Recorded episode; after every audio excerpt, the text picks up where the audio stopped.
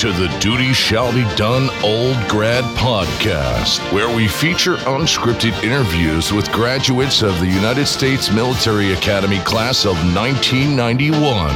The Duty Shall Be Done Old Grad Podcast with your host, Jamie Schleck, starts now. All right, welcome back, everybody, to the twenty-third episode of the Old Grad Podcast. I'm your host, Jamie Schleck, class of nineteen ninety-one, and tonight our guest is Anthony DeToto, class of, uh, obviously class of ninety-one, company A three. Totes, you there? I am. Thanks hey. for having me, Jamie. Uh, so so glad to have you on the so glad to have you on the podcast. It's been a while since we've done one. It's been since July. So I, we we had a planned break in, in August because, you know, the summer and vacations and whatnot, and then September kind of got away from me. It's already the third week of September, and uh, and we're here. We are just getting it set up. So, how's everything? If I was doing any better, I'd be you. Well, uh, I guess uh, uh, that's a good, that's a compliment, I guess. Uh, so thanks, thanks so much, thanks so much. Did you get a chance to catch the game this weekend? Army uh, Army defeated. Uh, uh, Their rival, or not rival, but Morgan State, we kind of beat them up pretty good, fifty-two, fifty-two twenty-one. Did you get a chance to catch the game? I did.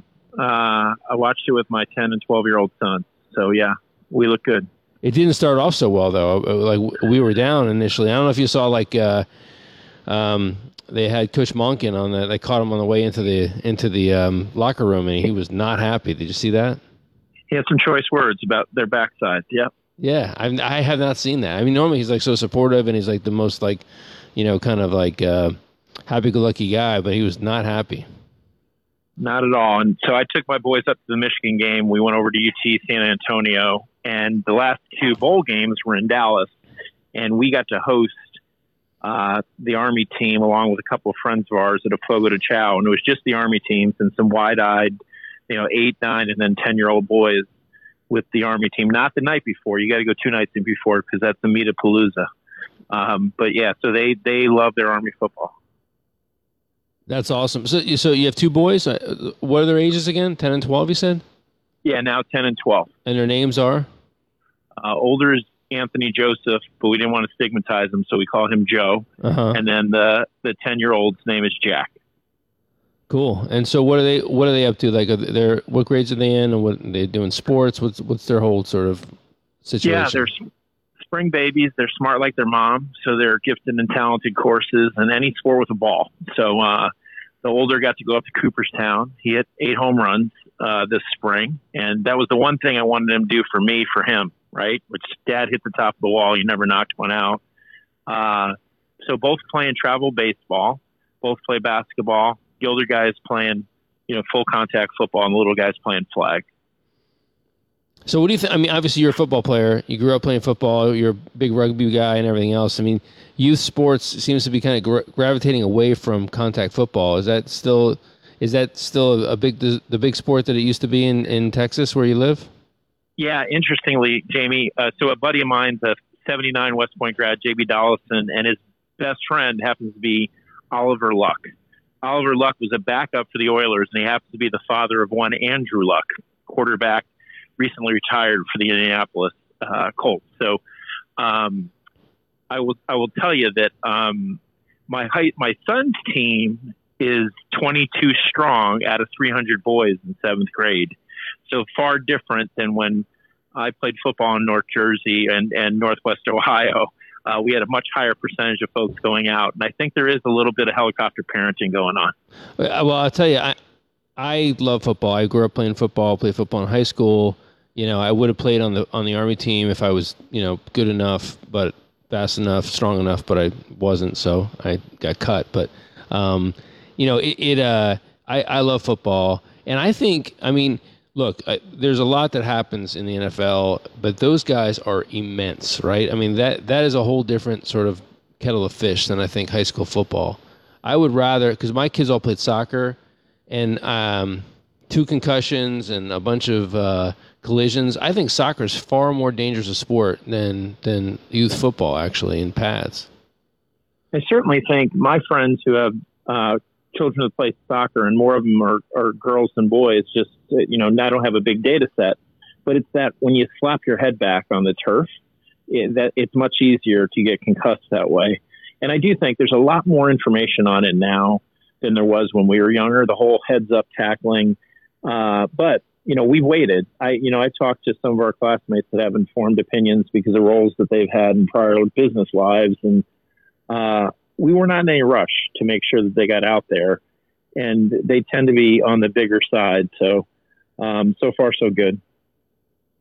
So we're live on our Facebook page. We had a couple of people that have joined us. I see we got twelve classmates currently signed on listening. So uh, hello to Terry Rice and Paul Smolchek. They're on there. I'm trying to see who the other ones are. I can't quite download it here. I gotta gotta see here. It'll come up in a second who's who's on there. So we got some people listening, which is great. Uh, reconnected here with with uh, with our classmates. Um, and so uh, so so so give me the rundown, Toach. You're living you live in, in Houston. Is is that where you are? Yeah, we live right out inside the Houston inner loop. We live within a little uh, little town that we have our own police and fire and uh, our own little, you know, all our little amenities and uh, the taxes, it's property tax to back all that up. But, you know, a little bit different for me from where I grew up, Jamie. You know, I reared in, in, in North Jersey and then sixth grade on in Northwest Ohio, kind of bedroom towns where it's a great place to be from. And Houston continues to threaten Chicago to replace it as the third largest city in the U S. And we have a lot of net migration, most of it legal, and a lot of great job creation down here. So the, the economy has been booming. We were down in Texas for around twelve years. So uh, you married how long? twenty years.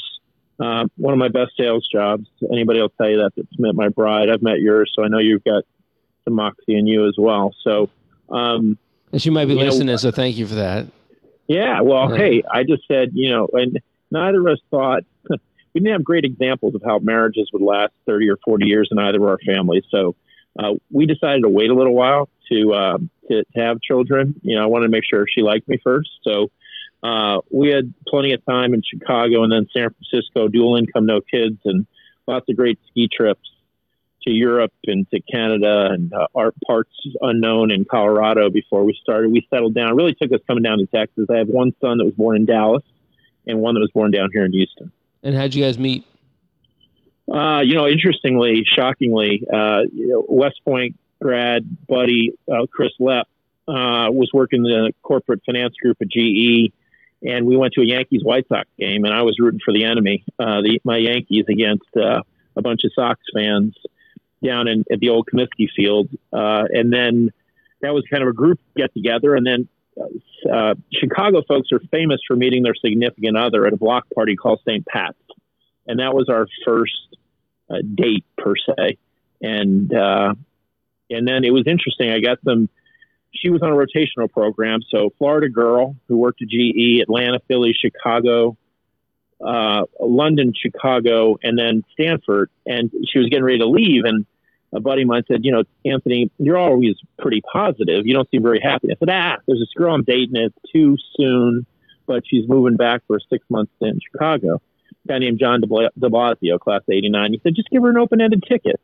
And it was one of those magical pieces of advice, Jamie, right? Like, how do you not put pressure, but say, hey, if you want to come back, when you're ready to come back, come back.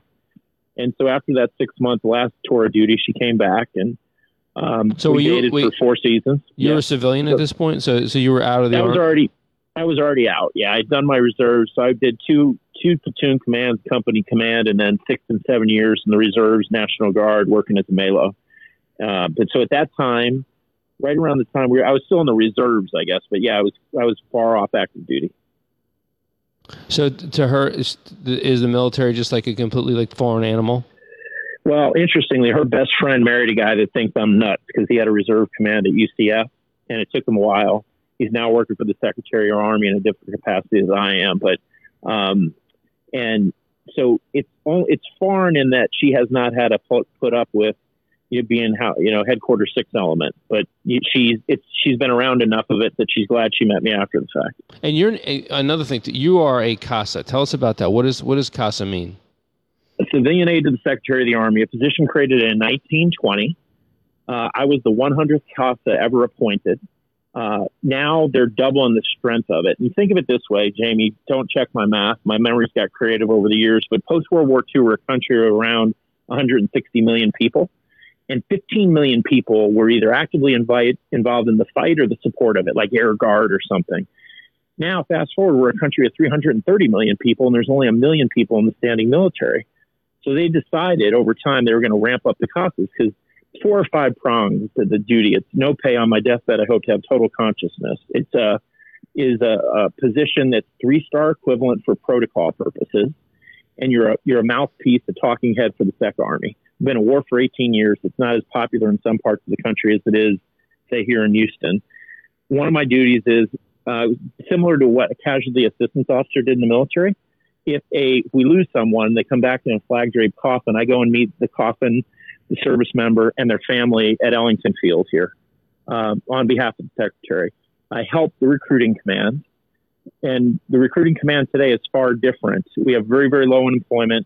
We're not looking for those go to Army, go to jail types. The new fight is uh, algorithms and machine learning. People are more, much more likely to drive a, a desktop or a laptop computer than they are a tank or a, or um, a Humvee. And so we're looking for a different type of soldier. And that requires more of a community approach to figuring out how are we going to identify them and show them that the Army, Navy, Air Force, Marines are good paths to service. Then we have to help those land well, because if they don't land well when they're getting out, the TAP, the Transition Assistance Program, the Soldier for Life, we're, help there, we're, we're there to help them bolster that effort. And then specifically down here in Texas, we have the Army Futures Command.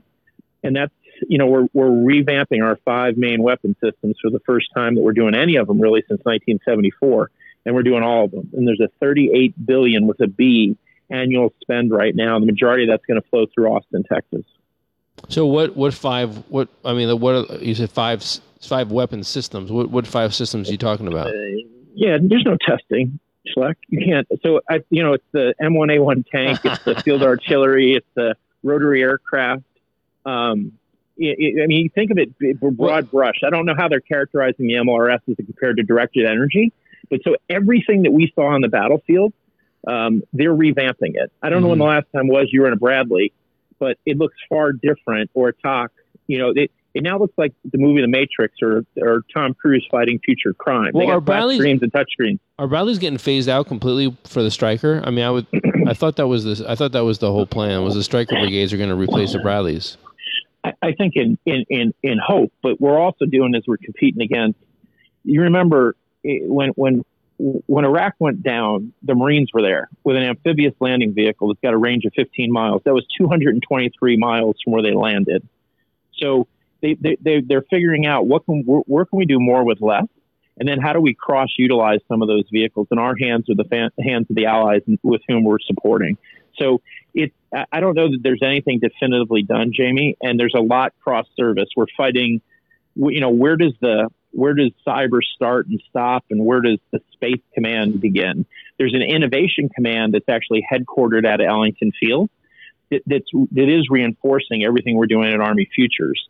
Uh, you know, it's probably no surprise they built it somewhat in close proximity to NASA. If you go down to NASA, they're doing unbelievable work with exoskeletons. So the things that would help you carry more of a load. We have eighty to ninety pounds on the typical infantryman that's out, excuse me, and about away from his his vehicle. So how are they going to sustain that sort of load in, in an austere environment with uh, varying degrees of weather out there? So they're they're looking at all components of that uh, when they think about weapons systems writ large. So we should say say hello to a few a few more classmates that have joined us. So Matt Lewis is on the line, Alex Porcelli, Brad Hamaker, Uh, Rob Blomquist, Jeff Simpson, um, I mentioned Terry Rice and Smolchek, uh, Chris uh, McKenzie's on the line, and I saw Tim Thatcher's on the line, Dave Romano. Who else we got here? A few of these names you probably recognize, a couple couple prepsters that were there. Um, Absolutely. So, so just going back to the whole purpose of this thing, you know, the, the reason why we created this uh, Old Grad podcast. Oh, Alex Rogers too, Buck Rogers.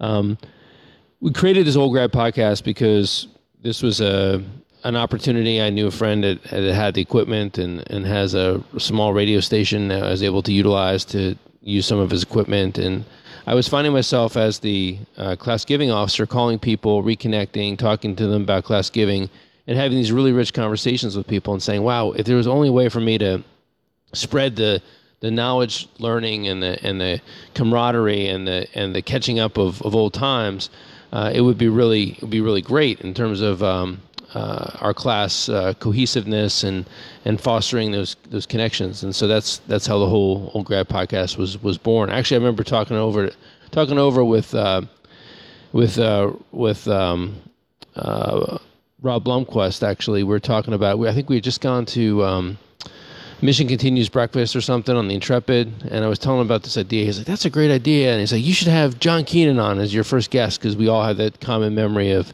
of him asking that that, that crazy question to uh, General Schwarzkopf.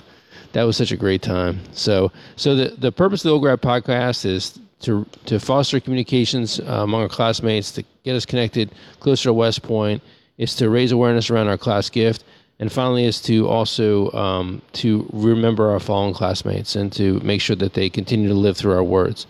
And so, uh, Anthony, have you listened to any of the other uh, Old Grad podcasts? I did. I, I listened into the first one you did with John, and then I listened into my friend Matt Lewis's discussion of relaunching his book, and you picking on my coworker Brian Sharp for you know his dress at a breakfast formation. Um, made sure to reinforce that. Uh, listened to Kevin Berry, uh, You know, a prepster, uh, a couple other prepsters you shouted out. And my friend, uh, uh, you did shout out to one other A three guy, Chris McKenzie, was uh, uh, a fellow armadillo back in the day with me in, in uh, Third Reg. So, yeah. But, um, look, I love what you're doing, Jamie. And I think I, uh, you know, I, I it's easy for you to make your mark because you're following me. And I did what I could with it. We were just getting out of the gate and trying to bring some awareness to the fact that our institution's pivoting a little bit. And there's a bit more of an expectation that our alumni who have benefited from their time uh, at the academy and probably look back on, hopefully look back on it with great reverence. And, you know, one of my, one of our classmates said to me, he was somebody that was getting poked at by development. And he said, the guy didn't do it very well. And the guy didn't know him very well, but he said to him, you know, hey, has West Point done more for you, or have you done more for it? And it's something I've reflected on um, ever since. Yeah, I think, I mean, to to a person, everybody you speak to, that I, I, I don't think there's very, there's very, very few people who would say they regret going to West Point, but almost every single person says, oh, yeah, I've got a story about how there's a time in my life where I had to call upon something I learned at West Point or some something I learned in the Army or, you know, some kind of, like, knowing that, I, that I'd been, you know, through something else that was going to help me move forward in it, in, in some kind of a life challenge. I mean, I know that's certainly been the case for myself, and uh, I think it's one of the things that bonds us all together. I mean, where else would you have an institution like West Point, which is a you know fairly elite academic institution, uh, where everybody spends four years going through the same set of trials, and then they go into the first, at least the first five years of their professional life, all doing the same thing. And so that builds, that creates what I think is just an unrivaled level of um, network and um, camaraderie that is something that's very special. It's well said. Fire forges steel. So, um, uh, so, so what are you doing pro- professionally? I mean, what, what's, what's, what's, what's your work deal? Uh, so most of my life, you know, we've, I've been in this position where I've given advice, and I, you know, I, I hearken back to the times where uh, part of what you just said, we go through this four years where first we figure out how to follow before we just, you know, they're going to and charge us with a leadership role. And then they, you graduate and you're a second lieutenant, and you might as well be a plebe. You got responsibility without authority again. Uh, you get out of the military. Uh, and, uh, you know, I was thrust in an office that looked a little bit like Dilbert, and everybody thought I worked for them. And, you know, so you go from my last duty station, I'm, I'm down in your, your Dari, Kuwait, working on the Iraq border, taking out a bunch of mines, have a bunch of Bangladeshis and Pakistanis working for me at the ripe old age of twenty-three, twenty-four. And, you know, six hundred of them that are indentured servants to the Kuwaitis and are hoping for citizenship in nineteen ninety-three.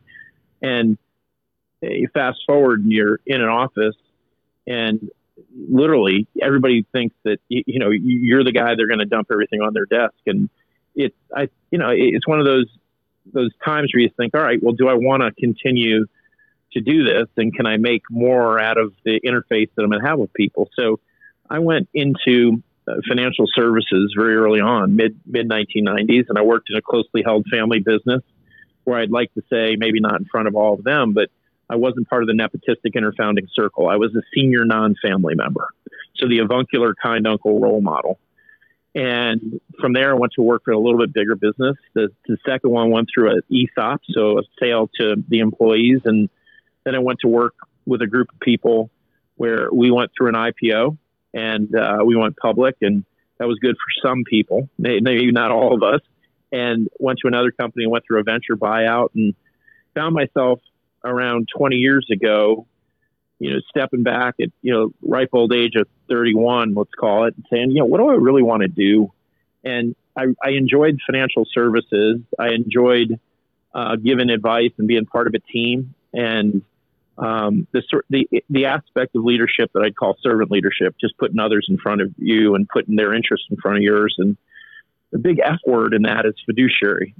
You know, can we, can I literally put somebody else's interest in front of my own? So in, in short, swift, without getting into much of the details of it, Jamie, that's what I've done for twenty years. And so you are managing money for people, basically, for wealthy people? It's money, but it's, you know, it tends to be more complex than that, right? So there's a complexity of the person, the entity, and the investment.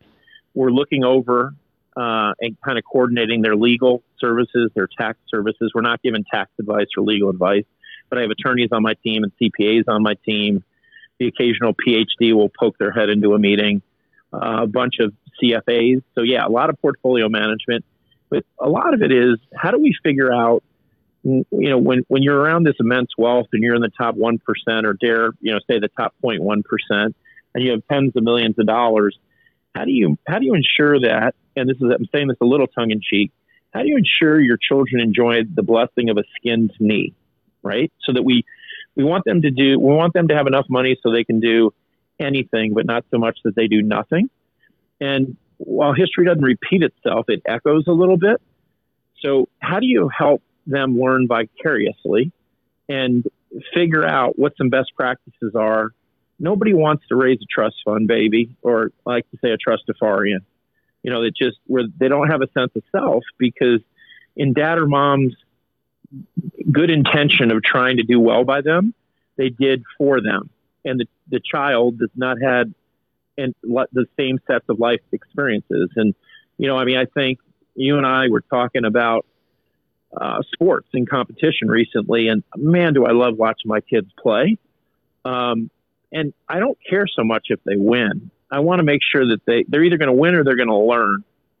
And we have to let them, you know, we have to let them do that. I love that stuff. I love sports. I love watching my kids play. I just was thinking about my little, my little baby girl, Clary, uh, Mary Claire. She's fifteen or fourteen. She's a freshman in high school now. And, and uh, she plays soccer. And, um, and then my, my son, Luke, is, I mean, there's a finite number of games that you get to, you get to go to, right? There's a finite number. It's whatever that number is, it's, it's definitely not infinite. And so, you know, my, my son, Luke, is a junior in high school. My, my daughter, Mary Claire, is a freshman. And there's like, you know, however many games left. So I try not to miss them at all. I, I, I schedule that stuff first and foremost to, to, to not miss that. But I said, to, you know, Mary Claire is probably the one that is the most likely to go to West Point if, if of my kids, some of my four kids. And I was talking to her about, like, you know, don't be weak out there. A bit jokingly, you know, don't be weak. And she said, yeah, I know, Dad. The road to victory is paved with the skulls of the weak. I said, that's right. That is absolutely right. Don't be weak. Right. But, but I, I remember seeing that on a, posted in D P E over uh, Major Jancic's uh, door. The, the road yeah. to victory is paved by the skulls of the weak. I just, just always rem- I just always remember that that quote. So funny. The um yeah I uh, my older got to go up to Cooperstown this summer, and uh, he hit eight home runs this year, and it's the one thing I wanted him to do for me for him because I never did it, and it's very binary. And you know, he probably peppered the outfield wall ten or twelve times this year before he got his first, and then they came in quick succession. And I watched him as he puffed out his chest, and I'm look, and I was thinking, look at him. He's, and then I just kind of looked down, and I was doing the same thing from the outfield fence, so he couldn't hear me.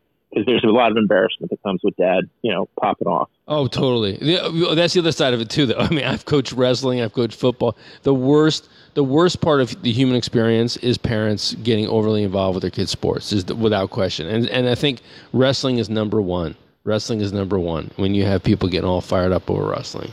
I love wrestling. Well, I love wrestling. It's hard to get away from it, right? Like, you have to be there. You're you're at the corner of the mat. I mean, I put myself behind the, the right shield outfield wall because I'm not going to be quiet, so I might as well be far away. Yeah. My kids don't wrestle anymore. Actually, my son Luke is a basketball player, which is where I was today. When I was talking to you on the pre-call, I was at a at a basketball tournament. And um, so it's, it's just great. It's the best thing in the world, watching kids play sports, for sure. And do other things, of course, too. Not everybody plays sports, but... Um, yeah, well, again, I, I married up, so my wife was a merit scholar, and mine are both gifted and talented courses. And I always say, so when's your homework? And they just point at his head, and he's, Dad, I'm a genius. Yeah, that's and I smart. Said, I'm so happy you took after your mother, right? Hey, so I don't we, talk about my three summers in staff with him, James. So, so shout out to a couple other people that joined us. Mike Parker. Mike Parker joined us. Do you know Mike? Mike Parker? Uh, I, I know it only how you pronounce it the first time, yeah. Yeah, yeah. Glad you're with us, Mike.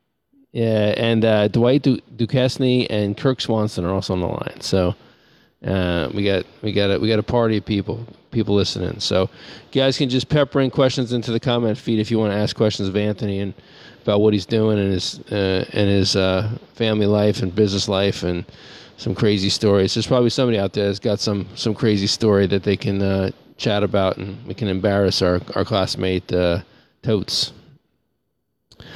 Um, so Totes, um, you, you mentioned before that you moved from New Jersey, uh, to Ohio. What, what precipitated that move? Um, my father and my uncle both went to Fairleigh Dickinson and Knight. Uh, and the, between the two of them, they worked at Owens, Illinois for eighty-two years. And wow. Those were corporate reloads, middle management, Uh, on a prop plane out of Teterboro into hot spots like Alton, Illinois and Toledo, Ohio. So there's nothing super fancy about it. But it was one of those things that it, it thrust you into an environment uh, on a different playground with a different tetherball game or kickball game or basketball game, and you had to reassimilate. And it was decent training for getting up to West Point. As, as you said earlier, it's, uh, it's a lot of things, uh, but it certainly – is a place where you're going to go through a, a similar experience to the other thousand folks you're going to call a classmate, regardless of the background they came from. So I uh, had an opportunity to live in Ohio twice, New Jersey twice, and Illinois, all before sixth grade. And you got to know about West Point by being close to it when you're in New Jersey originally? Yeah, my, my grandfather had tickets to the old Red Blake teams that were really good. My gran- grandfather had an embroidery cutting business in Hudson County, New Jersey, employed half the town at one time or another. Uh, seven kids. You know, he worked at Pratt Whitney, kind of the technologist of that of his generation, Jamie, you know, working on big machines that cut cloth and drapes and driving, uh, you know, the, a truck that had a slide on the side before there was a U P S or a uh, uh, a FedEx to deliver something. You know, he was making it and taking it to the city. Um, and so we had gone to football games growing up. I had one uncle that played football at Saint Peter's, and they kind of all encouraged me that we were excellent high school athletes and we should leverage that to get in the best school that we could and then focus on academics. And that was a piece of it. And then my high school coach, my head coach, about one hundred pounds ago, I caught seventy-five passes in two years. And my high school coach played on the nineteen forty-nine small school national championship at Bowling Green with my position coach, Jack Hecker, up at school. And they were also Jack Harbaugh, the father of Jim and John, one of whom is going to be looking for a job soon after Army went up to Michigan and punched them in the mouth. Um, they all played on the same team. And it's amazing the past, you know, how we get to where we were. But I had seven Mid-American football, you know, conference scholarship offers. And I had like booked and a little bit of money to go to Michigan or Northwestern, but not a full ride. And um, I was not, I didn't, I did not have the means that I was going to be able to pay my way through uh, one of those better schools and get through in four years without holding down a couple jobs. So, um, you know, and, and that what resulted in was me going to prep school, which was a great, you know, P G year post high school. And it did a lot of growing up, Uh, in one year down at exit one oh five. You know, I was thinking the other day, I wish that I had had the foresight to just go there and like meet people who are prepsters when I was a, when I was a senior in high school, and I was knew that I was going to be going to West Point because I gotten the early admission. That would have been cool to go down there. I did I did get a chance to meet, doing the A P F D, I met, I remember meeting Bax, who ended up being one of my best friends, but um, we didn't get along too well when he used to grade me on the A P F D. I thought he, he thought he cheated me out of a couple pull-ups, but um, that would have been cool to be down there. I mean, I know I've listened to these these prep school stories about, you know, you and Born Dog and Noto and all those, you know, it's everybody. It sounded like it was just such a great time down there. Uh, it was, you know, I mean, think about it. Uh, it was full force English and math. And then as quickly as possible, as soon as we were done on Friday, if you didn't have football practice, you weren't weightlifting, how can you get to D C where it was eighteen uh, to drink a beer? Uh, and Mike Wazowski had a dad and then a stepdad that were both sergeant majors down at Fort Myer. And they used to clean out the top of the barracks to make room for us. And walking across the Key Bridge into Georgetown, um, some very fond memories. I remember the sergeant major pulled out a picture, and he took a picture of, there was eight or nine of us on a trip, and he said, you knuckleheads, you know, about half of you will be lucky to get, you know, to your first year up at West Point. And eight of the nine of us graduated, which is, you know, it, it shouldn't be. Uh, there's normally a higher level of attrition. It wasn't because we were the smartest eight or nine in the bunch. Uh, but very, very good memories. Uh, a lot of, you know, get some of the post-high school, uh, what you need to get out of your system. Uh, it, you know, I think the military writ large, it retards your maturation. And there's a lot in that statement. It's just, you, you, everybody does what they say they're going to do around you. And there's a lot of suppressed things you otherwise might get to exercise at college. And, you know, a, a year of that was great.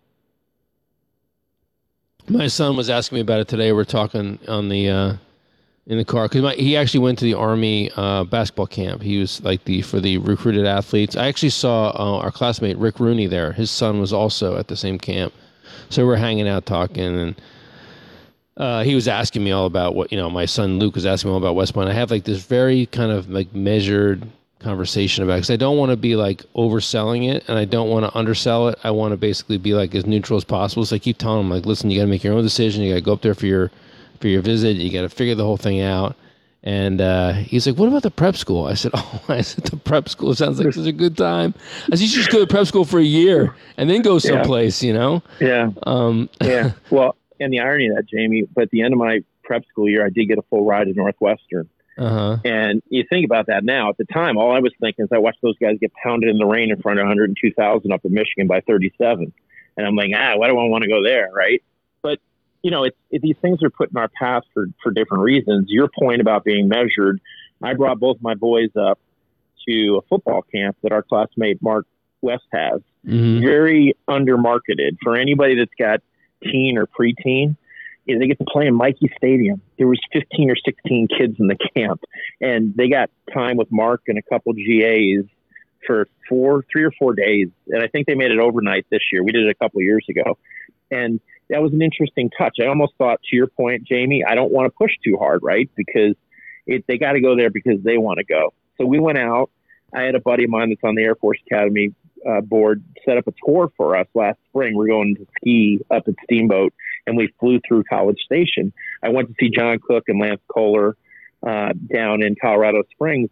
And we go and we tour the Air Force Academy the next day. Well, it's their recognition week. They do it around spring break. And we're up, and for those of you who've been up there, you're up in the chapel. It's two-tiered. We're up on the top level. And these firsties are working, these folks. It reminded me like a Sandhurst training. They're doing all the stuff with them, but it's pretty physical. Wheelbarrow carries, picking each other up, firemen, back and forth, push-ups, sit-ups. You know. And my, at the time, my, I guess he's nine, my older tw- is twelve now, looks at me and goes, Dad, do you have to do stuff like this at Northwestern? I said, no. And he said, well, why the heck would I go here? This is crazy, you know? And you could just, it's, as we, we know, our kids are all different, and the stuff that we put ourselves through, um, you got to self-select into it. And I, I, I am so glad that I did. I'm, I'm, as I think you are as well. I mean, you know, Northwestern, Michigan. I mean, that would you, you, those are great schools, but they're just great schools. You know, you don't have that experience on top of that. You know. Uh, absolutely. You know, I look. I've I spent the last twelve years setting up family offices. So we're going in, you know, the median client's got forty-five million dollars with us. The average has one hundred ten, minimum had twenty-five. And we go in, and I worked with a Harvard PhD and a guy that went to M I T and a guy that went to Georgia Tech, one that went to U T Austin, a woman that went to one of the Six Sister schools. And the only thing they ever talked about was, how's West Point? Tell me, tell me what that was like. And, you know, and literally, I'm sitting with a bunch of people, most of whom are my senior, that are sitting there with their hands folded because they went to Harvard or M I T.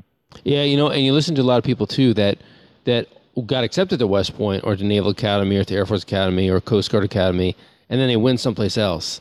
And then they talk about it, like, later on and say, you know, I, I was accepted and I decided to go to this other place. I went to wherever, Johns Hopkins. And I always wondered, like, what would my life be like if I had if I had done that, you know? So there's, I think that there's there's also, there's that whole universe of people that were, like, fully qualified, went to a different school, and then and then they decided to, um, you know, and, and then and then they didn't go to West Point. I always think about that. But, you know, speaking of camps, when I was actually at the basketball camp this summer, there is a walkway that goes from the Hollister Center over to Mikey Stadium. I don't know if you know that, but there's like this new walkway that's like, it's an elevated walkway. Uh, yeah, Holly and Mark took me over there. It's unbelievable. Mark Mark walks all his campers through there. Oh, you do they? Talk a little bit about that, though, Jamie. It's, it's, um, people should know about it.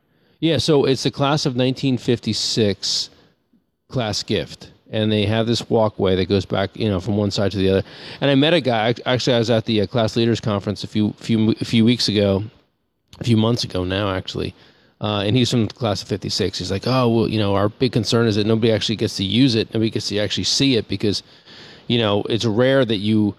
You know, don't just walk outside to go from Hollister to Mikey or Mikey to Hollister. Like, why would you go there? And like, correct. But um, when you, I encourage you, if you happen to be at West Point, make a point of going there. Make a point of walking through that whole, that that walkway because it chronicles the history and the journey of the class of fifty-six from, you know, Vietnam all the way to the Gulf War. And, you know, General Schwarzkopf was class of fifty-six. General Palmer was fi- class of fifty-six.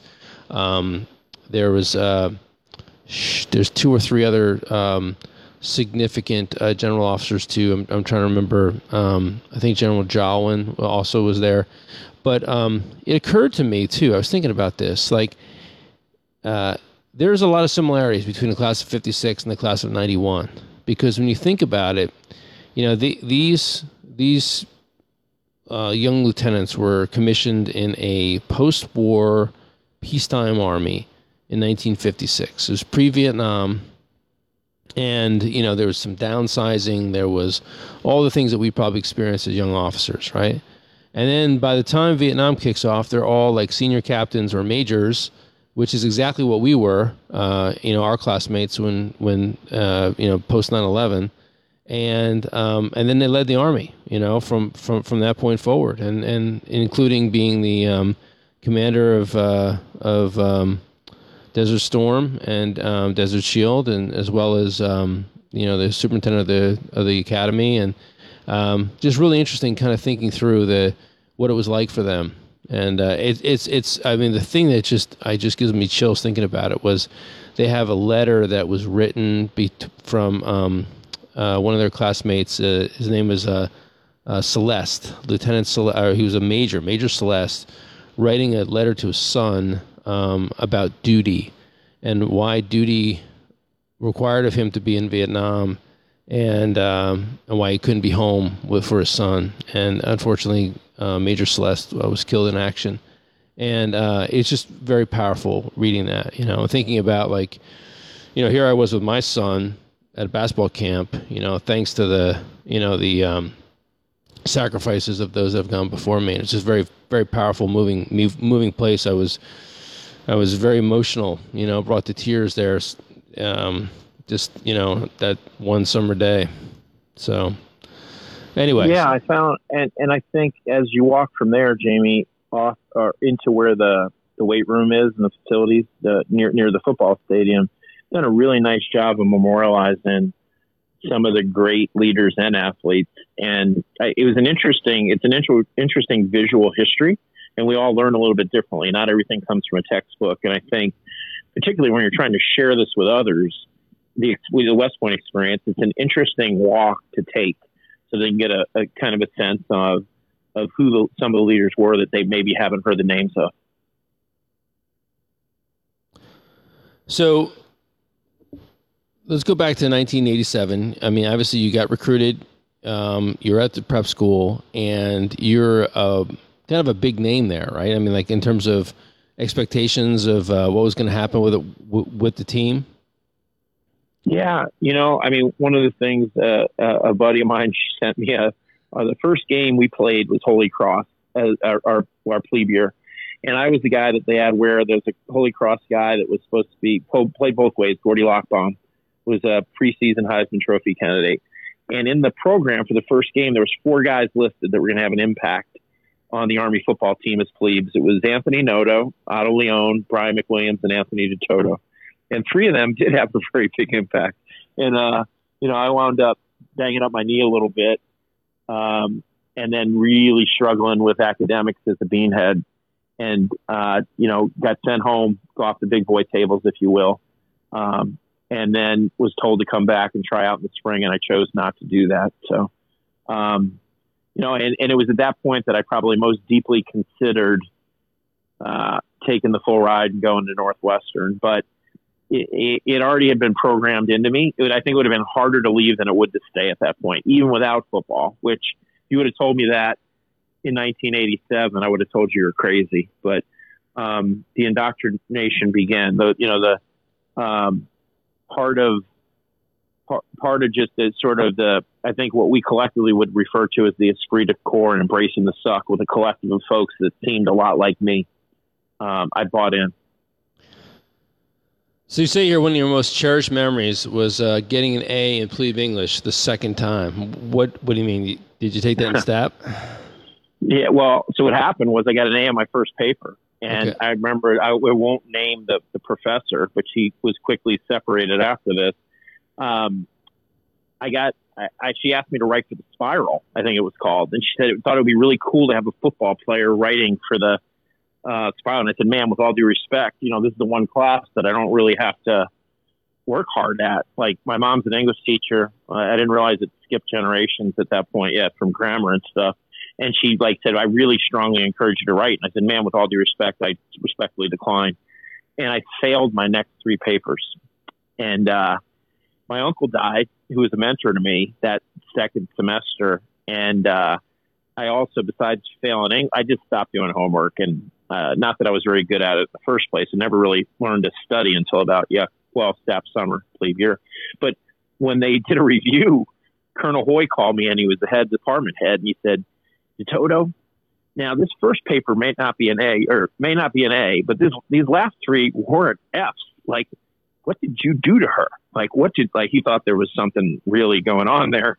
And And I just said, she asked me to write for the Spiral. And I guess she had asked somebody else to write. And she was not a grad, asked somebody else to write for the Spiral. And I, so I got to retake the course with Colonel Hoy over the summer. And he asked us to write fifty percent of the class grade, Jamie, was in Milan Kundera's book, The Unbearable Lightness of the Being. Not like I remember this, right? That he said there's two types of, you know, men in this world: the man that's in search of the perfect woman, the man that's in search of the one one thousandth uh, part of a woman that makes her different from every other. Which one are you, and why? So at least, you know, he, he believed that I was a little bit discerning and I understood myself. So I was pretty happy with that A, because absent her doing that, um, it, you know, it being viewed as she did something, it crossed the line. Uh, I may not have been graduating with the class. So I got the full cadet experience. I don't think I ever went home for more than like a long weekend during my cadet summers. So you failed. So you went to S T A P for, for English, you f- but you passed calculus and everything else? No. Well, I don't, I, so I failed physics. I thought I wanted to be a physics major. So I had, I had loaded my courses up front, and I failed physics, uh, problems and statistics, in English. Um, so yeah, I mean, I, so I spread it around a little bit, but you know, I got, uh, you know, they wiped those out and they replaced it. It's not like they averaged them. No, no I get so, it. I get it. But wait, yeah. Hold on. Did, did you go to S T A P every, every year? Every year. Every, so you're four S T A P stars, four. Yeah. Three, three. Oh, th- three. I guess. Yeah. Yeah. Three, yeah, okay. yeah, yeah, yeah. yeah. You, you managed, you managed to escape first year without having to do S T A P, right? Correct. Do, do you remember? Graduate on time. You know what's crazy? Think about that Cow English. Remember that we had classmates that failed Cow English as firsties and were not going to graduate because they had to do S T A P. You remember oh, that? Oh, I went back for their late graduation. I mean, a couple of my prep school buddies. So we drove back. Joe Tonona and I drove back in to watch them graduate um, a month later. But what yeah. bullshit was that? I mean, that's like that should be like an easy course, right? Suddenly, remember that that first year, like suddenly the English department ended up being like real. Bunch of hard asses and failing people for stuff. And I remember the plebes were having to memorize all kinds of bullshit. Um, like they, they had to memorize like four long poems or something. That was crazy. You know, look, as far as I, as far as I'm concerned, they they, they brought the, the heat when we were plebes, but that was me. So yeah, yeah, I yeah. Hear, hear you. I remember uh, poor Rob Dill, poor Rob Dill, because Rob Dill, he, he's like you know hometown hero from Kansas. He's got like. I think like thirty people come to his graduation, right? From all the way from Kansas. Yeah. His high school teachers, you know, coaches, parents, cousins, da da da da da da. And he gets his notice that he's got to do S T A P and he's not going to graduate with us. And it was like devastating. It was unbelievable, right? Like, how could this possibly happen? And Rob Dill is like a great student, right? He just got screwed by some, you know, idiotic, uh, um, you know, grading system. And thankfully, I think enough people failed that they they went home and they complained to congressmen or something. So they had a complete regrading of the tests, right? And he went from an F to like a C plus, and he graduated with us, but only after a lot of just, you know, hand wringing and pulling your hair out.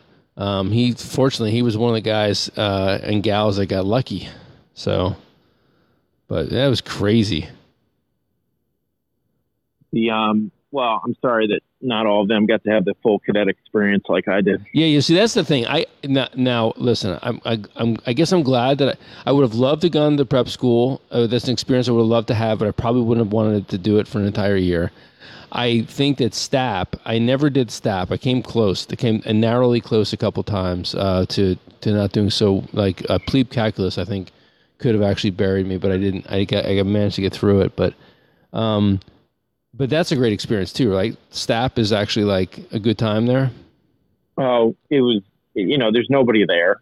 And so it, the pressure cooker is down. But I guess particularly that plebe summer, as crazy as it sounds. Um, so you get to work out. Um, you can eat like a human being. And um, you're focused on a course, and that's all you're doing. So there's, Uh, it, it, it, it, if somebody struggles after that in that course, then I'd have less sympathy for them. But yeah, I and you know had some formative relationships formed there with other people that had to work a little bit harder than maybe uh, the median person in our class to get through the whole cadet experience. Was Paul Haggerty there? I don't know if Hags was there or not. He's not somebody that I necessarily. I mean, I knew Hags, but not from S T A P. I thought that I somebody told me he did S T A P, which which uh, maybe he did. Uh, poor Hags. You know, I don't want to sully anyone else's memory. I, yeah, uh, I, some some people don't like to discuss it. I it, to me it wasn't a what S T A P. Uh, yeah, really? I think it's kind of uh, like it's kind of like a badge of honor. What? Well, like say so says the guy that never went. How I many hours it. did you have on the area? I wa- I walked. Uh, Same as you. I walked like like somewhere in the teens, less than twenty. I, I yeah. did get a slug that never came down, which I couldn't believe, um, yeah. you know, which was pretty cool. I should have gotten like fifteen hours for something, and I didn't get anything. It's just got kind of lost in the paperwork, lost in the shuffle, which was pretty cool. Um, God bless. And you walked how many hours? Around twelve. But like I, you know, guys I hung out with on the rugby team, Chris Harlan, I should have had a lot more just by – guilt by association. Oh my God, Hog. Hog was in my company, you know, right? He was an yeah, F one. Right. Yeah. Oh, yeah. God, was it, we were just telling the stories about him the other day.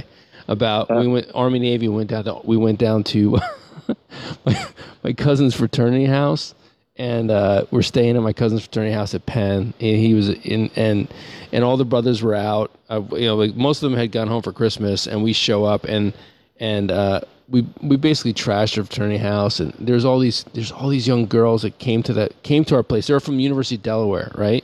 They came up from the University of Delaware to Penn, and they're doing some road trip, like coming around and visiting different fraternities.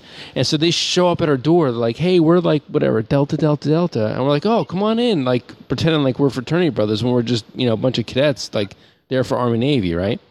And then it becomes apparent that they're going to leave because they're just here for like an hour and then they're going to go someplace else. And so um, F one. F one was honorary Kai Psi, Kai Psi brothers. I harken back to what you said. It would have been good for not just you, but for us if we would have had a local down when we were at prep school with a little bit of local knowledge about where to go, because a lot of it was just figuring it out. We had guys from Idaho and uh, Ohio working their way. I'd been in New Jersey only as a little kid. So, um, but and Jamie, can I ask a little bit about where we are progress-wise? And I, this was not a plan from you to me, but how are we doing towards our goal, what we need to raise by? Uh, by our thirtieth. So we're we're actually dollar wise we're well on our way. Um, so you know we have a goal of a million five uh, to raise by our thirtieth reunion. We are like just shy of a million one right now.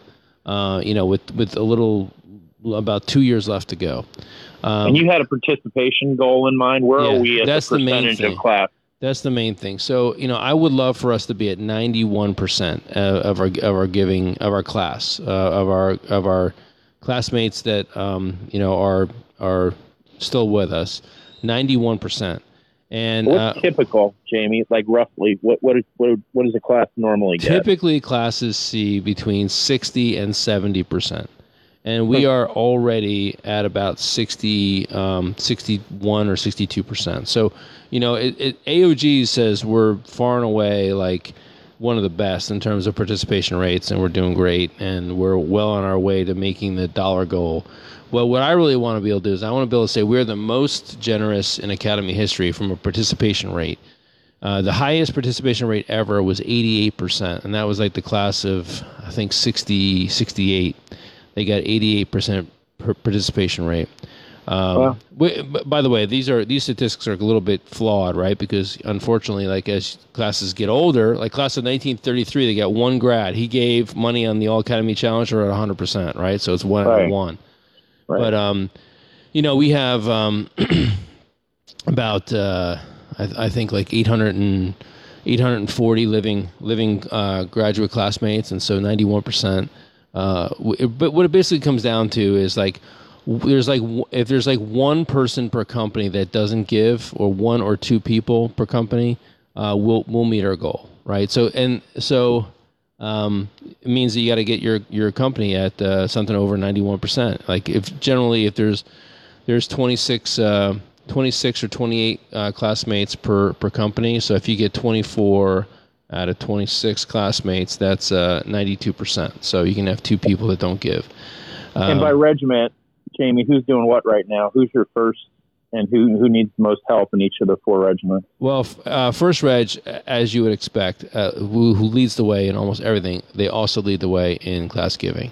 Uh, so first reg is, is far and away doing the best, but um, and the best company. Did they waterboard you guys in the division? How did that all happen over there? What what what led to that? Well, they're they're they're helped by two by two companies that are front runners. So company F one, the mighty mighty F one, is at one hundred percent giving rate.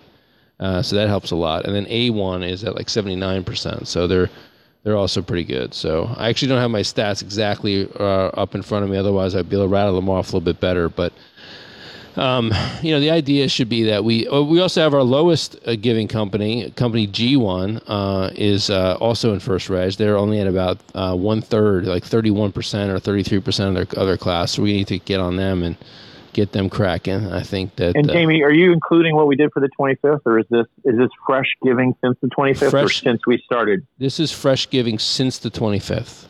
Okay.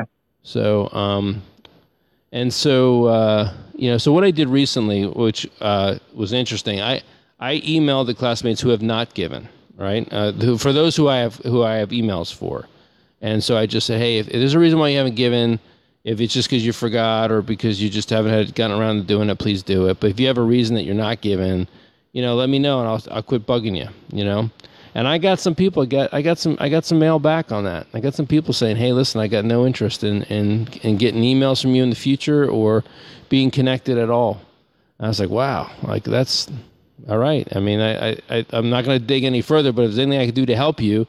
Uh, in any way, let me know. And uh, in fact, I got one classmate of ours who, you know, fell on some tough times, and I was helping them through some um, business planning and some and some other things. And, you know, he committed. He said, I'm going to tell you what, I'm going to definitely give when I'm when I'm able to do it. And so, you know, we don't ask the pe- people to give any, like, there's no specific dollar amount. If you want to give nineteen dollars and ninety-one cents, that's cool. You know, just get on the scoreboard. Like, just, you know, do what you can. I mean, West Point's done a lot for everybody.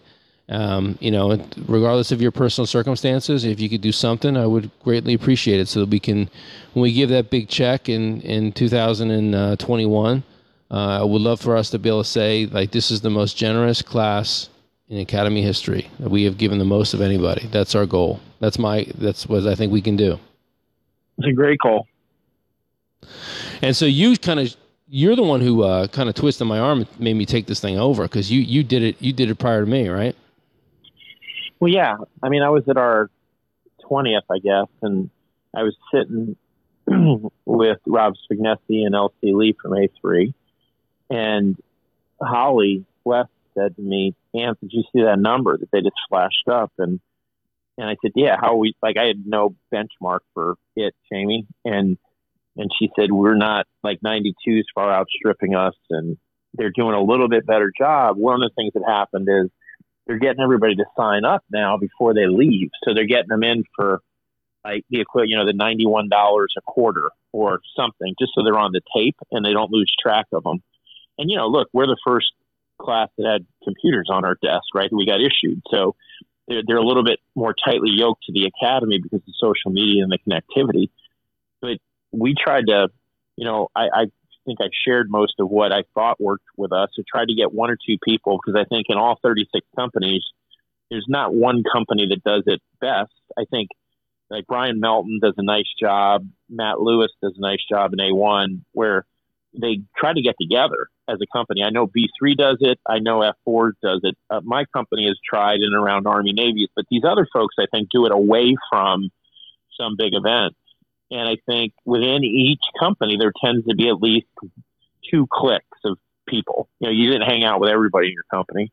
Um, you're, you're a little bit more likable than me, Jamie. Maybe everybody in your company liked you. But or, or the opposite. You know, there's, right, there's just segments, right? And I, I say it a little tongue-in-cheek, but so it's, I think it's always easier if a friend reaches out to you. And I, I guess I would challenge those that are listening in tonight, if you could consider posting on the Facebook page and just say, "Hey, I'm in for the nineteen dollars that Jamie asked for," the, or, uh, you know, I'll just say, "Jamie, I'm going to write you another check for nineteen ninety-one, uh, you know, one thousand nine hundred ninety-one dollars, write us a check." And I'll reach back out to my A three company mates. But it, it's always better if you get the phone call. It's easier to be rude to that guy you didn't know in F one and tell him not to call you. But if it's, those of you who are listening, just to commit to reach out to one or two folks and ask them if they would, you know, contribute. Just ask them if they have contributed to start the dialogue. And I think, Jamie, can you just recirculate the link on what, what the, the give to ninety-one at the A O G? Yeah, I'll do that. I mean, the one thing you can just remember to to, to, to do it is it's um it's uh, westpointaog.org slash give to 91. That's, that's the uh, U R L. Um, I'm actually working with a text marks company, a text text uh, company where you can actually text and get the link back, but I don't have that set up yet. But um, yeah, and I'll, I'll I'll put it into the email page. And, and in terms of seeing who has given, this is the, that's the class uh, donor wall or honor wall that comes out. They could, they're, they're about to go out. A O G is about to remail the list of who has donated, so um, you'll see who who has donated, and then you can kind of do the math and figure out who has not. But Um, you know, again, I mean, we're not looking to shame anybody into it. I mean, if there's a reason why you're not giving, you know, I mean, um, I'm not, I'm not going to, not going to twist anybody's arm too much. I mean, I, I, I'm sad to think that somebody may not want to give because they've got some kind of a negative, negative impression or a negative thought. I mean, the one thing though that I'll say, I was at the, um, the class leaders conference. I think that I haven't seen this articulated back, but this is a common thing, which is, this is, you know, Congress's responsibility, the Department of Defense's responsibility to allocate money to West Point.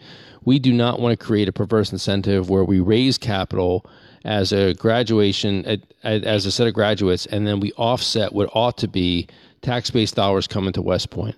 Uh, West Point's gotten very, very smart about how to make sure that that doesn't happen, right? So they've got these, you know, different sort of buckets of funding. Uh, there's this, there's the, you know, these discretionary funds that are allocated to the soup. And none of that stuff goes to facilities. None of it goes to anything that would be otherwise expected to be paid for with uh, D O D budgets.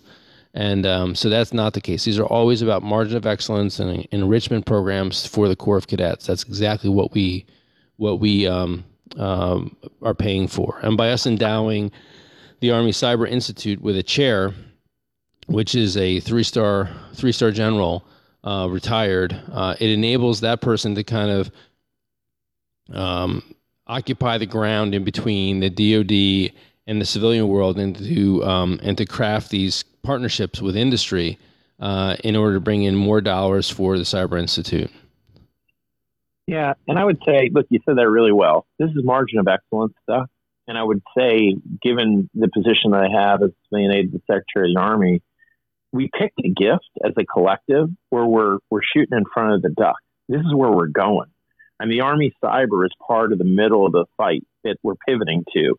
Everything's going machine learning and algorithms. And, um, you know, our, our class has its fingerprints all over that center, both from a participation standpoint and a funding standpoint.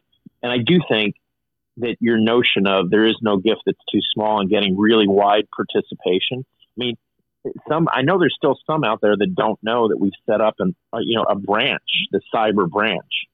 And that the first, that was the first branch set up in a couple decades, you know, fo- followed in quick order by this Army Futures is now a branch as well. But what they were doing is they were commissioning, I guess, maybe two years ago is the first time, two or three, that they commissioned directly into cyber. Before that, they were pulling folks from Intel and from Signal to stand this branch up. And some of these kids, I mean, uh, unbelievable what they're doing. They clearly, you heard about my academic uh, record.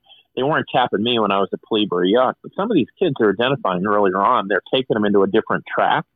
And I think a full third of the cadets now are doing some overseas assignment while they're there as a cadet. And their whole, the set of experience is much broader. And if we think about the future fight, a lot of it's a cultural one. You know, it's the notion of when does kinetic fight end, and when and how do we fight in these non, in, you know, non non contact battlefields? And I think we want, as an institution, our alma mater to be in the middle of that. So um, I appreciate you continue to push it, Jamie. So let's shift gears here a little bit, and uh, we've, we've talked about the fundraising stuff. Uh, I think uh, quite a bit, and. Uh, Tell me about, let's let's think about, like, in terms of the arc of the podcast. We talked about the here and now. We talked we talked about, you know, the pre-West Point, how you got to West Point, the prep school. Let's talk about the Army and your early career and what kind of brought you to where you are now. So you were commissioned as a as an engineer officer, right? I was. You I were think, a couple doors down from yeah, me before yeah. Leonard Lord. O B C. O B C was crazy. I mean, I, I think, I in hindsight, I, I wish I could go back and have a better time than I did. I was just so fixated on the fact that there was, like, nothing to do. Uh, I mean, we worked out a lot. We got ready for Ranger School, whatever. But it was, like, just so goddamn boring as a as a young single officer there, I thought. Yeah, well, and, you know, they had us going to school six days a week because we were in the middle of the fight. There was three million mines on the ground. And they thought, you know, I remember Dave Palmer shaking our hand, Fred Gordon going, "Thank you for doing this." And I thought, what did I do? Like, they think we're going in to replace people who are going to be dead, you know, and, you know, they doubled the strength of the Corps of Engineers, or I might not have made it. I think you had a more select choice than I did. They bounced me three times. So I did uh, O B C. I did Airborne School, Air Assault while I was a cadet. Um, I did Scout Platoon Leader course. I did the R O C training with you early. And then somebody from branch called and said, "Hey, Lieutenant, you need to get to your unit." And Mike Carr was laughing at me because I had done all of this training for, for Rob. Getting up, and, Jamie, we got up early there. It was freezing. It was warm, and then it was freezing while we were there. And for the Ranger, you know, orientation program, doing a lot of running. And then I went to my unit, and I did a platoon command, and I had a second platoon command. And then Lieutenant Mike Carr showed up with his shiny Ranger tab, and they made him the assistant mess hall officer. That was his primary job. And I already had two one-block platoon commands, and then I got a company command as the first lieutenant because my battalion commander was worried about his report card, and he had seen me do okay enough that he left six branch qualified captains back in Bamberg, Germany, when I took Charlie Company down to Kuwait. And so I got to go do that. had a bunch of Bangladeshis and Pakistanis working for me. They were indentured servants to the Kuwaitis because, as we know, there's no middle class over there. There's the elite and the Bedouins. And um, and then I got a phone call about um, the V E R P, voluntary release, and I found a role for myself in the uh, a roundout battalion in the Connecticut National Guard. And I did two company commands there and then a company command in the, the reserves. And then I gave a talk as the youngest grad at Founders Day, and I met um, I met somebody from staff at West Point, and they asked me to run the M A L Os in Connecticut. There was no grads involved in the Military Academy Liaison Officer program at the time. You and know, I did that there. Go ahead. I, I was just thinking about, because I just was recently at the um, at the Class Leaders Conference. The M A L O the M A L O program basically imploded uh, during the last um, you know basically last fifteen years. Uh, yeah. They were down to only nine M A L Os total and for the entire the entire U S Uh, and they're now slowly rebuilding it. There's there's a lieutenant colonel. She's class of ninety-five, I think, that is in charge of the whole thing, and she's kind of rebuilding it back up. But it really just kind of lost uh, it's lost its momentum, and they, they're still very much dependent upon like a civilian field force. But the M A L O, which is the Military Academy Liaison Program, which is where you could be a reserve officer and you could get points toward retirement, um, that basically imploded and was almost disintegrated altogether uh, in the last like five years. Yeah. And so I went from being a M A L O to a, what they call a polo. And, and it was really just for the civilians that actually had a little bit of situational awareness about what you needed and didn't really care about the point side of it, but still wanted to just go help and work in high schools. And so I did that for a bit, but I had already started working. And but one of the, the, the transitional, transformative transitional moments for me was going and giving the youngest grad talk. And I did it at Founders Day in New York City in ninety, either ninety-four or ninety-five. And I did it in New York City, and then I did it in Connecticut, and then I did it up in Massachusetts on three straight weekends. And I felt like, look, I'm getting out. I, I want to figure out what I want to do. I need to put myself in an environment. There's a lot of people like me there. And you know, I've spent a lot of time with our classmate, Matt Lewis, and talking about how he's started to sort out what he's telling folks in transition. And my lessons learned through that, Jamie, were I gave a talk. As the youngest grad, I figured my talk needed to be short. That was the number one rule. Number two rule was pay attention to rule number one. So I figured I could either talk as a young grad, I had to make it interesting before the old grad got up there and you, they grant him a wider license. But so I said, you know, look, I could talk about our education, training, or character building. I think I'm just going to talk about character building. Heck, I'll just talk about our first day. They walked eleven fifty-eight of us down to Eisenhower Hall. The first captain, the King of Beasts, is up on stage, and he asks the following groups of people to stand up. All those of you that were valedictorian in your high school class, well, I don't know, like one hundred something people stood up. And all those of you that were captain of a varsity athletic team in high school, please stand up. And you know, four or five hundred more people stood up. And then all those of you that were the president of your senior body, you know, your class in high school, stand up. Well, another one hundred forty-five people stand up. And I, I figured at that point, the only question left was, Anthony DeToto, would you like to stand up? Right. And we all felt like that at some point in our cadet career. You made that point. We go through this very uniformed experience where they want to make sure that we all brace the suck, embrace the suck. And I like, that didn't necessarily bother me. I mean, they played a little song by a guy named Lee Greenwood, if I remember right, calling him Pl- I'm Proud to Be an American. And I saw everybody got up on his feet and were screaming. And I thought, man, these are my people. This is where I want to be. Like, I want to be part of this, whatever this is right now. And as I shared that story on Successful Weekends, a couple things happened.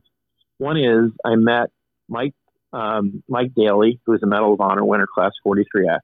I met Buddy Buca. I met Hal Moore. I met rookie mayor Rudy Giuliani. I met a guy named Bill Murdy, uh, who was responsible for the turnaround of of a hotel fair and has become a great mentor for me. But all those people, save the mayor, offered to sit with me and help me figure out my transition.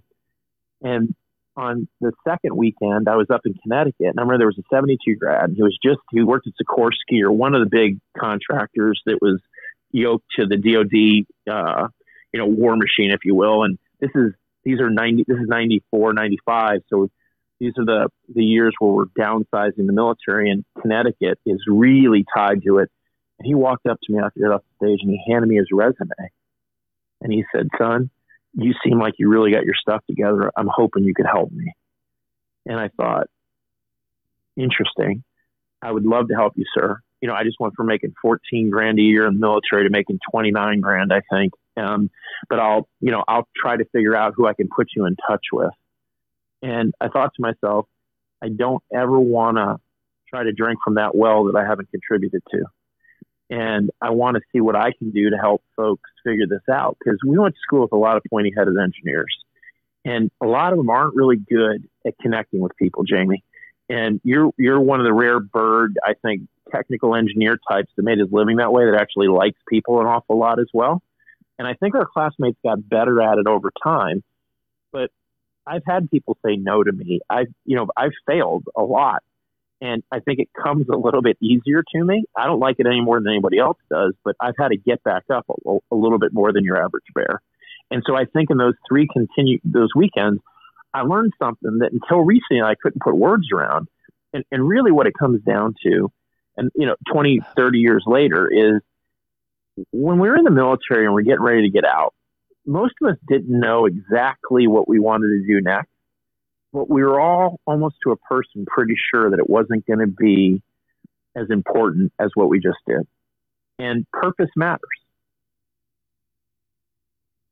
That's deep, man. I, I'm, I'm, I'm, I'm, I'm, I'm hanging on to every word you're just saying. So, uh, yeah, purpose matters. And I think making, making the most of, of every moment matters, you know, and you and I were talking a little bit on the, on the, um, on the pre-call about this too. And I'm looking here at this uh, one section about our fallen classmates that, that you that you um, remember well, and um, you know, Tommy McTeague and Hags Muth, Rusty Bill Hecker, Shannon Shannon Beebe. Which which which of them do you think of um, the most when you think about your time at West Point and people that were impactful to you?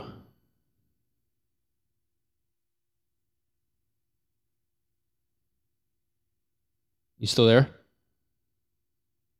Yeah, Jamie. Um, I apparently hit the mute button while you're talking. The I would say probably most would be Shannon Beebe. And you know that adage that nobody remembers who finishes second?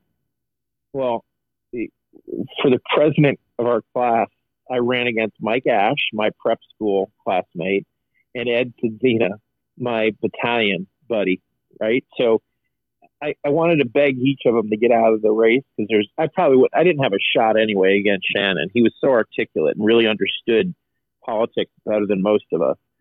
But Shannon was the first sort of deep bruise about finishing second to something that I wanted. And it was a good thing, right? It, it's a little bit like Avis. We try a little bit harder, you know? I, I, and, and so when, when we say fallen, I think it was just a shock to all of us. It was a shock to all of us that Shannon got a little bit quiet after graduation, because he was always ever present and always had a smile on his face. And my company mate, Kevin Krieger, was the only one that could come close to doing, they called it the Arkansas poop. Like the, they had this little political rhetoric chant that they, they knew, uh, but they had done Boys State and a number of different things. And um, that was the one, you know, and of course, like Tommy McTeague and his dad used to come to our rugby matches. And I remember playing the Southside Irish, and let's just say that things got a little bit spun up outside the scrum, and the ball went the other way, and uh, Mister McTeague was there just screaming, rooting for a little battle that was going on between me and one other guy from that, that the other guy didn't do so well at the end of this little battle that nobody could see. Most people were fifty meters the other side, but all, you know, like always a smile on his face. And I remember him telling me at the Army Navy game at Rutgers about what was going on with them, and just thinking, no way, you know, like way too young. Mm-hmm. Um, You know, I uh, I remember Tyner maybe because he was one of the first. I don't know if I even put that on the list, but it's uh, and then Bill Hecker because he went in harm's way. So again, another B three guy. And I just think, but what I think about a fair amount, and you and I talked a little bit about this, is when I, I lost my uh, I lost my younger brother a couple of years ago, mm. and you know, I people have varying degrees of what spirituality is, but I just think about the families behind uh, Bill Hecker and Shannon Beebe and Rusty Davison and, and Wildermuth and, and the impact on them not being there. You talking about, you wanting to optimize all your time, Jamie Schleck, on your, on the sideline, watching your son play A A U basketball, and them always looking out into the crowd and not seeing their dad or their mom there for them. And, you know, with my little brother, I remember looking at my parents. They, my parents split when, when I was a, a young teenager. And I remember watching my mom and my dad talk to each other for the first time in thirty years at the foot of my brother's casket, as the priest in the Catholic Church talked about, and the, the, the God who gave of his only begotten son, and seeing in one image, my, uh, my, my brother's casket and my parents, and thinking about that, what it's like to lose a child. So when I reflect on loss, and given, you know, when you're in the, the, the best part of my job is I get to help people solve problems. And the worst part is we get invited to all the funerals, and we help as these families transition from one generation to the next. And so that's, the death is ever present. The more people you know, the more you're going to hear about it. Um, so I just, I love the fact that when I think about our experience, um, you know, I think of West Point as a, founded in eighteen oh two, two hundred seventeen years of history, unhampered by progress in many ways. Okay. So the rituals that we have, the grip hands part of things, the, the long gray line piece of it, you, you know that there's somebody else there that has your back. And when my brother passed, it was literally similar timing to when they were running the leadership conference you just came back from. And unbeknownst to me, uh, you know, Pete Gaudet showed up and John Palcisco showed up. I hope his mom's feeling a little bit better. I know he's supposed to be on with you tonight. And Fitzy, Brian Fitzgerald, took a uh, took a cab up, or took an Uber, of course, up from New York City to Connecticut. And Obi Alfaro jumped on a plane and came out from Texas. And so, you know, we, there's lots of things we can pick. We always can't pick our family, but having the sort of brotherhood, the brothers and sisters that we have in our class around us, is pretty powerful. And, you know, as I work with families that steward money across generations, you know, they're all, once people have all the money in the world, they're trying to figure out how they can live one hundred fifty years. Well, one of the things that everyone's fighting is, you know, cancer and Alzheimer's.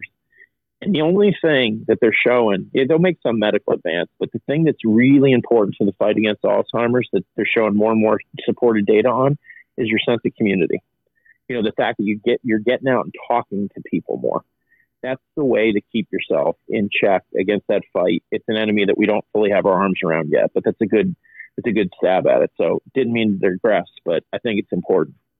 Well, I think you are, you, you have been a master at, uh, and networking, maintaining, you know, relationships. You mentioned before, I mean, you know, Bill Murdy and Buddy Buca and, uh, you know, Stan McChrystal's another guy that you've been connected to. And, um, you know, I mean, Ryan McCarthy and, you know, our classmates, people years ahead of us and years before us. Um, and, um, and so anyway, I, I'm just, I'm always intrigued by your ability to, uh, to maintain that, that large network. It's, it's, it's a, uh, the only one who comes close to rivaling you, I think.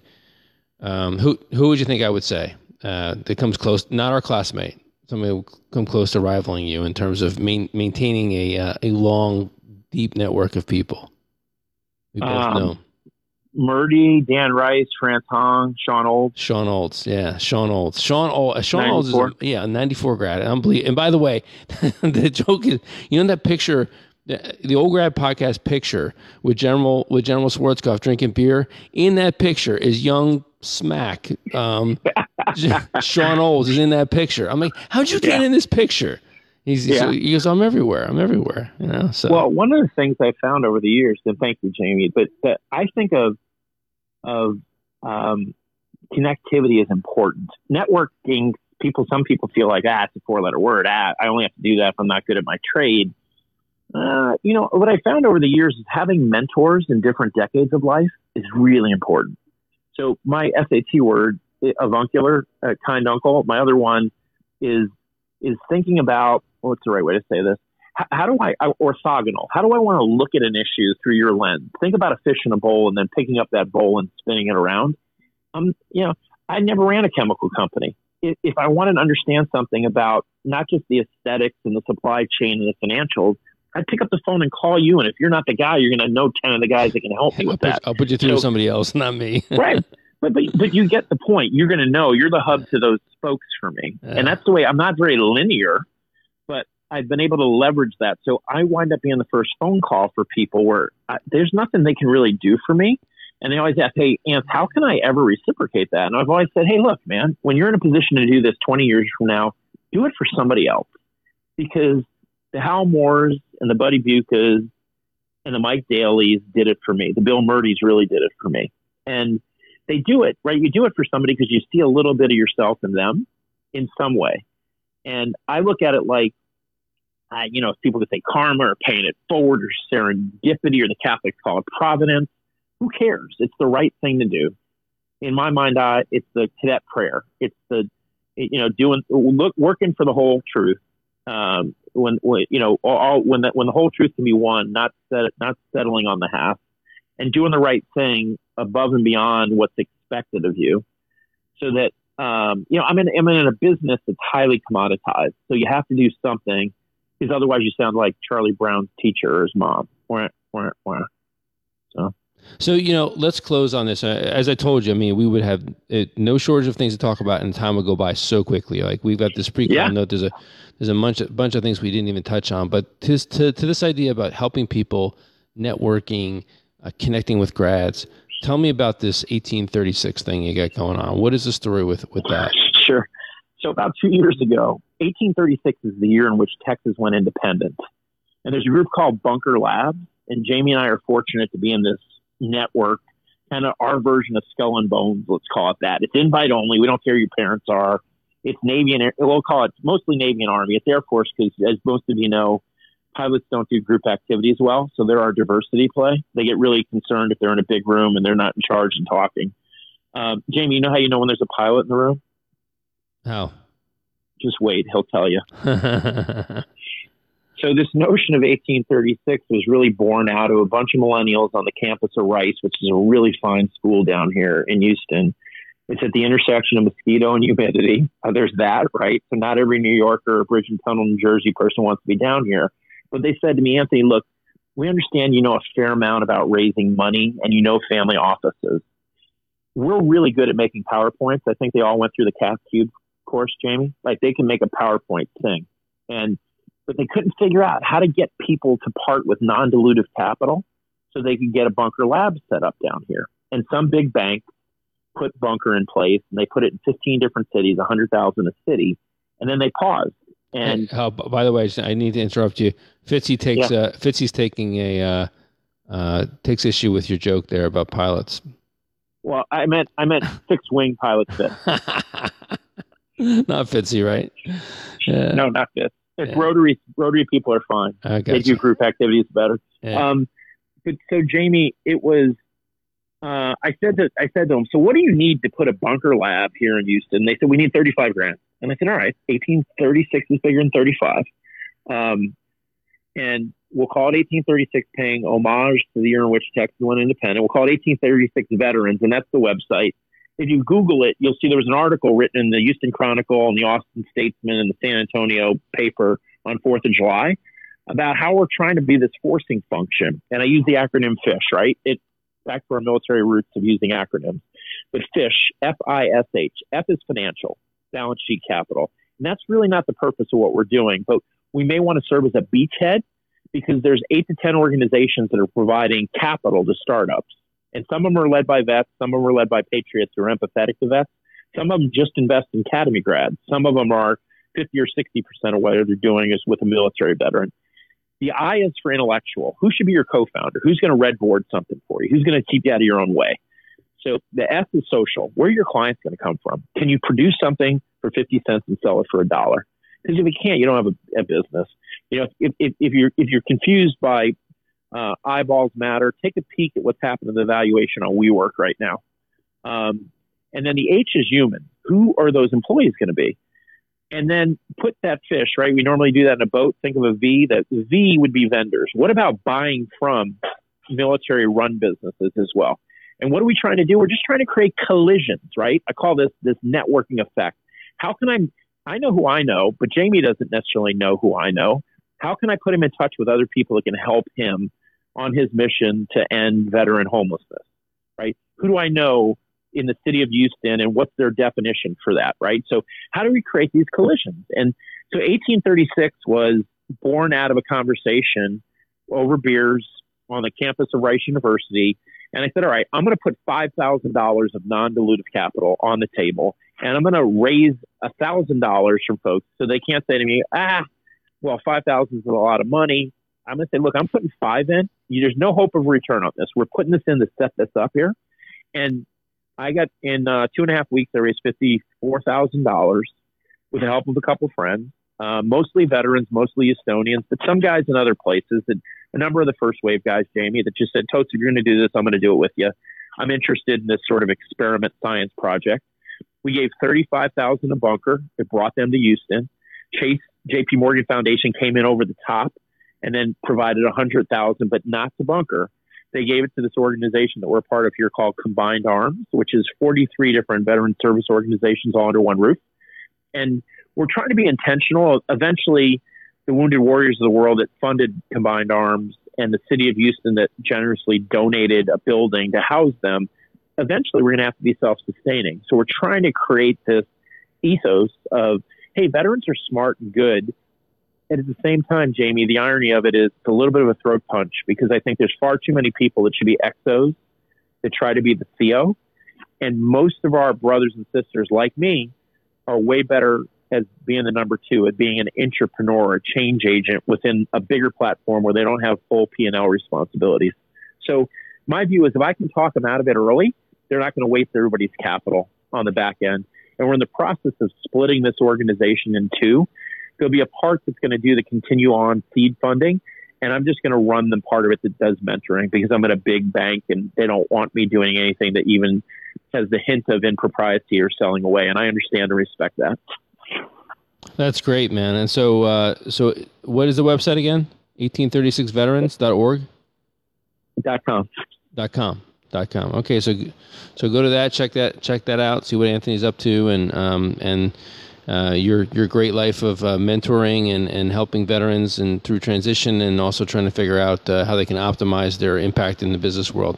Any final thoughts, Anthony? Because we're uh, we're right at about time. Just want to just give you the um, the, the um, departing thoughts that you can leave with our classmates. Um, look, I, I, a couple things. Matt and Matt Lewis has written a great book. Doug McCormick's written a good book on financial uh, literacy in and around the family and the military family. Those are great gifts to give out to folks. Um, and I would also just say broadly, um, take it, it's worth getting some advice from someone as it relates to your financial affairs. We all think we're the smartest person in the room. Um, your network is your net worth. I leave you at that. Okay, Anthony DeToto, thanks so much. Stick around on the line here. We're going to use our outro here, and then uh, I'll come back to you. But uh, classmates, thank you so much for joining us tonight. Uh, and we'll be back October sixth with uh, the next episode, and uh, duty shall be done.